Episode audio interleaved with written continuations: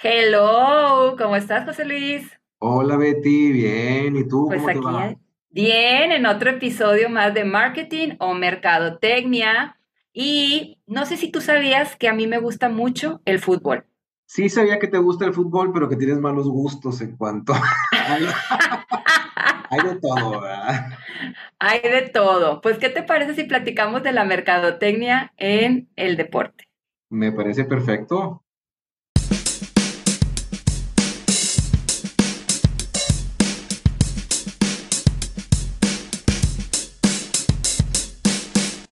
Pues aquí estamos. ¿Cómo que malos gustos? Pues a ver, Bueno, por bromear, porque este, fíjate que mm, ya me cae bien tu equipo, pero todavía, pero no soy de tu equipo, porque cambiar de equipo es bien difícil, ¿eh? Por supuesto. Fíjate que creo que es uno de los temas que vamos a tocar ahora, porque la mercadotecnia en el deporte y particularmente en el soccer está bastante interesante. Generalmente, cuando nosotros hacemos mercadotecnia para un producto o un servicio, pues obviamente hay dos palabras bien interesantes. Fidelización, ¿verdad? Que o sea, la persona me sea fiel, que me siga a mí comprando. Ese es uno como de los temas más importantes y la lealtad. En temas de equipo de soccer, la fidelización y la lealtad están por encima de todo, por encima de todo. Es más, le puedes ser fiel a tu, esposa, infiel a tu esposa, pero no le puedes ser infiel a tu equipo. Cambiarte de equipo es como cambiarte de religión, ¿sí o no? Entonces, desde ahí ya empezamos a ver cómo la mercadotecnia es un poquito diferente en el soccer, porque estas dos cosas que normalmente en un producto o en una marca de repente se nos dificulta encontrarla, con el equipo ya lo tenemos. Fíjate que sí es bien, es bien complicado, es esta cuestión del marketing deportivo es otro asunto completamente diferente a, a promover o a dedicarse al marketing de productos o servicios.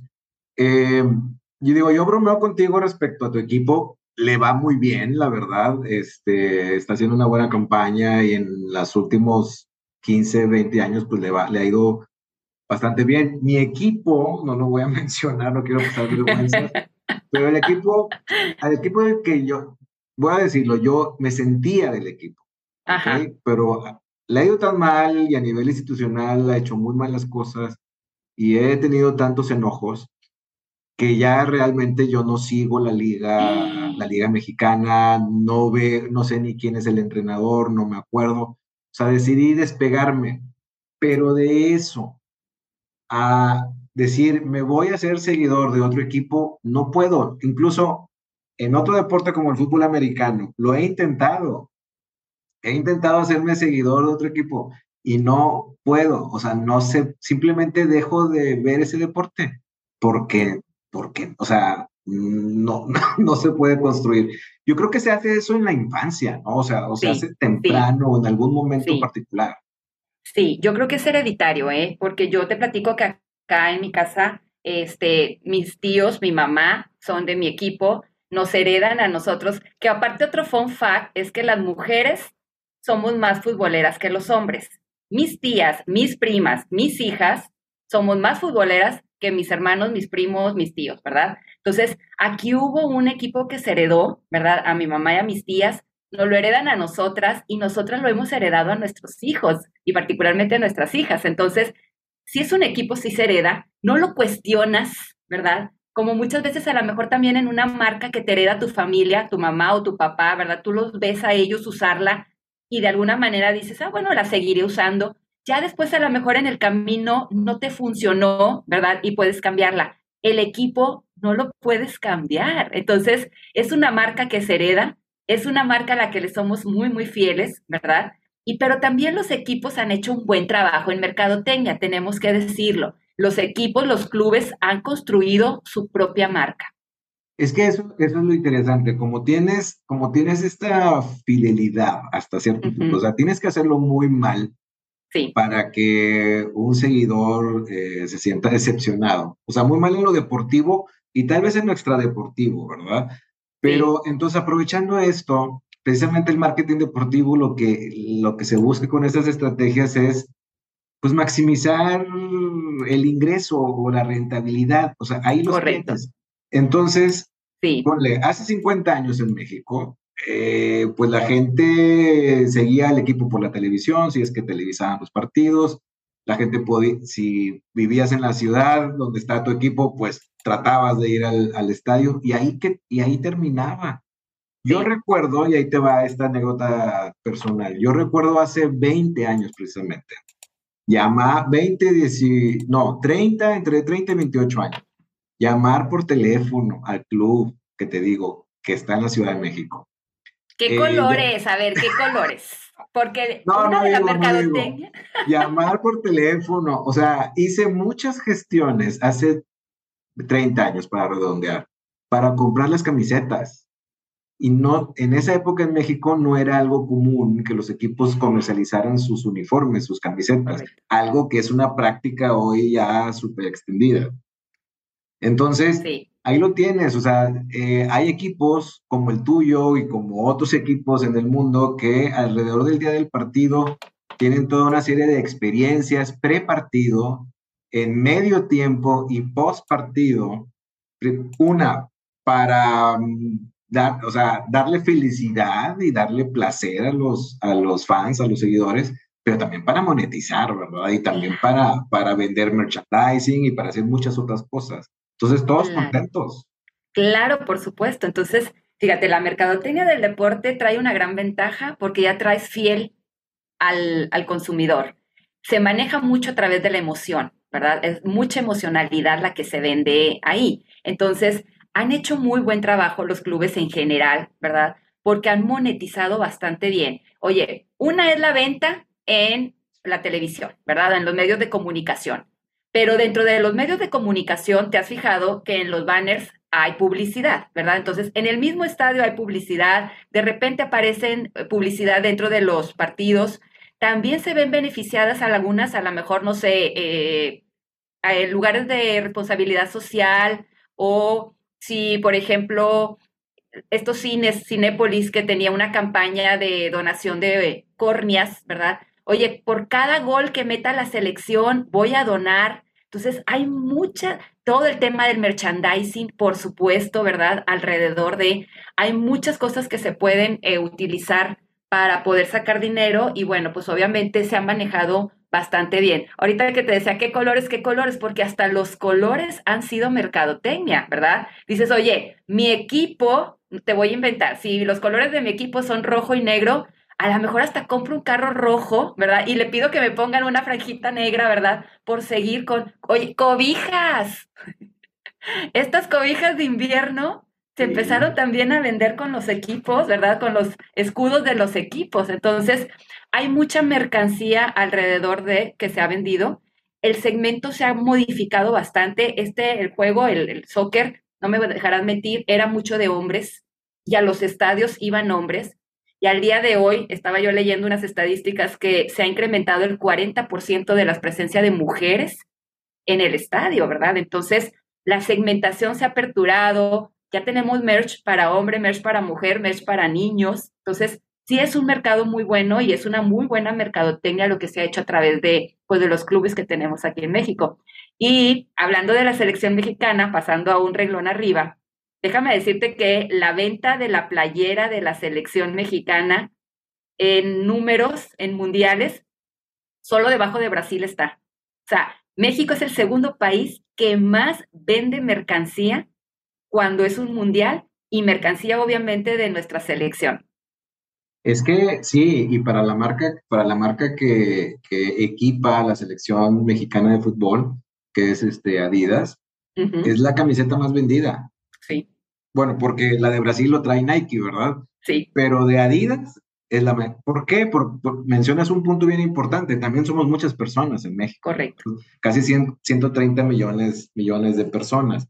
Correcto. Y, hablando de tamaños de mercado, este, pero bueno, antes de hablar de tamaños de mercado, te quería contar dos, dos anécdotas personales.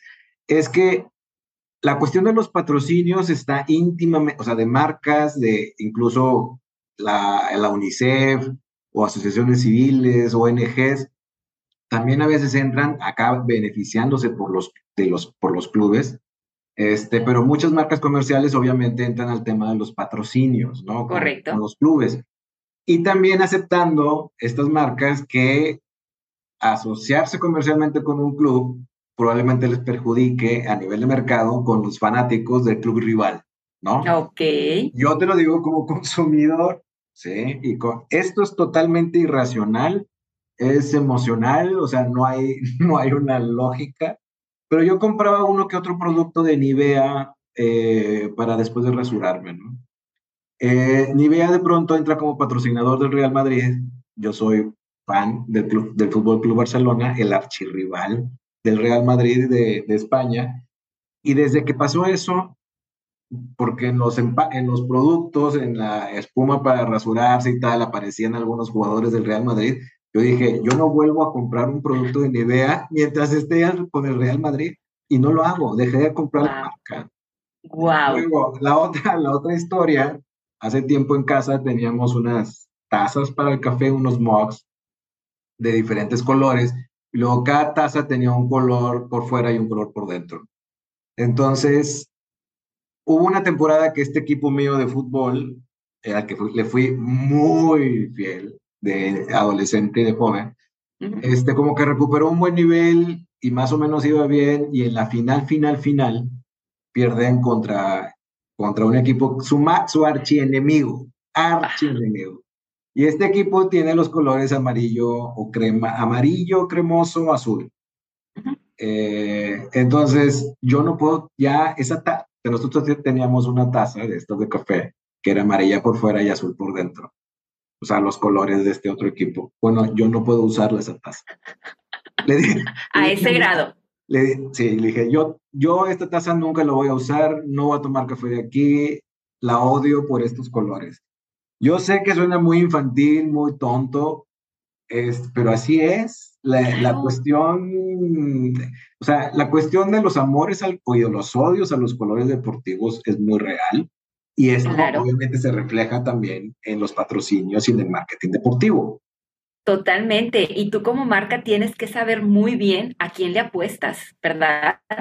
Porque como bien dices, o sea, o te subes a los cuernos de la luna o te bajas al infierno, ¿verdad? Entonces, sí, y, y son patrocinios millonarios, sí, o sea, no es cualquier cosa. El tema de estar en la camiseta de los eh, jugadores, carísimo, ¿verdad? Claro.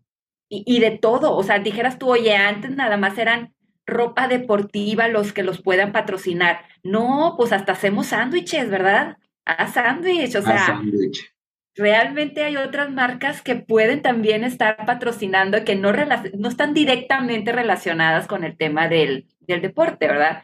Ahí te va otra estadística que encontré bastante interesante. Dice que si la selección mexicana no hubiera estado presente en el último mundial en el 2022, estaríamos hablando de una pérdida económica de casi 600 millones de dólares, tanto de patrocinios como de venta de productos relacionados con la selección. Entonces, pues es negocio. Oh, o sea, es una, es, es una barbaridad. Este, claro. y digo, no me quiero, no me quiero, no, si me das cuerda, no le seguimos. pero, pero este, mira, me, me, gusta mucho el fútbol, el fútbol soccer, ¿no? Este, sí. Y históricamente en Europa se ha jugado muy bien a nivel de clubes y tal.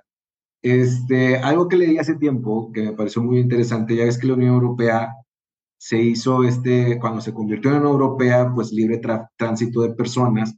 Los, los ciudadanos de los países miembros de la Unión Europea, pues pueden trabajar en cualquier otro, cualquier país miembro de la Unión Europea. Esto se aplicó al fútbol también.